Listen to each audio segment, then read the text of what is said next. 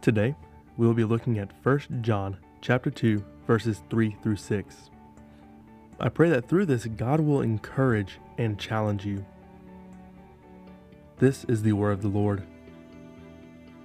And by this we know that we have come to know him if we keep his commandments. Whoever says, I know him, but does not keep his commandments is a liar, and the truth is not in him. But whoever keeps his word, in him truly the love of God is perfected. By this we may know that we are in him. Whoever says he abides in him ought to walk in the same way in which he walked. Thanks be to God. In this episode, I want to talk about obedience and assurance.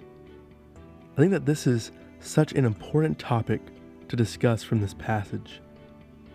There's a movement right now that says that following Christ is all about faith. The obedience isn't necessary because Jesus will forgive me anyways. This is so far away from how the Christian life should be. Yes, it is faith and repentance that bring salvation, but if we want to bring Jesus glory in and through our lives, we need to be obedient. The lack of obedience in humanity is what made propitiation necessary. It is the obedience of the Lord's commandments that shows that we know Him. The primary commandments that we are to be keeping in this Christian life are loving the Lord your God with all your heart and with all your soul and with all your mind, and loving your neighbor as yourself. When you have a new master, a new Savior, a new treasure, and that the Lord has made you new creation and the Holy Spirit dwells in you, you will live different than you used to. You don't obey your fleshly desires.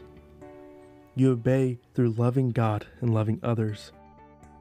Living a life of obedience to God shouldn't be out of a legalistic motivation, but because you want to bring Him glory.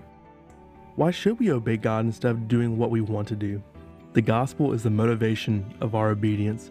Since Jesus took our place out of thanksgiving and love, we should have a desire to obey. Jesus died for us, therefore, we ought to live for him. If you truly know Jesus, you will live a life of obedience. Verse 4 says, Whoever says, I know him, but does not keep his commandments is a liar, and the truth is not in him. If you say you know Jesus, but you don't live a life where obedience is a pattern, God's word says that you are a liar and that the truth is not in you. If this is you, I would earnestly challenge you to have a time of introspection and see who you are obeying. If you're not obeying Jesus, you do not recognize Christ's lordship. John MacArthur says, Obedience is the only validation of your salvation. It is the only possible proof that you really recognize the lordship of Jesus Christ. But looking at this quote from, a, from the positive, if you do recognize the lordship of Jesus Christ and you are practicing obedience towards him, this is the proof of your salvation. Your obedience is your assurance. Verse 6 says, Whoever says he abides in him ought to walk in the same way in which he walked. Jesus walked in perfect obedience to the Father. If we claim the banner of Christ on our lives, we should also strive to walk in obedience as well. God alone is worthy of our complete devotion and obedience.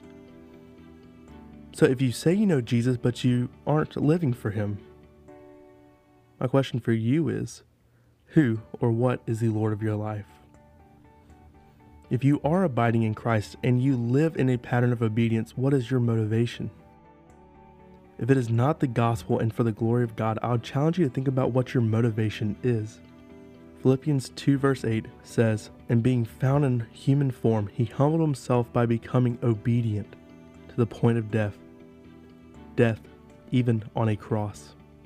Jesus has died for us let us now live for him. To him be the glory. That is it for 1 John chapter 2 verses 3 through 6. Thanks for listening. See you next time.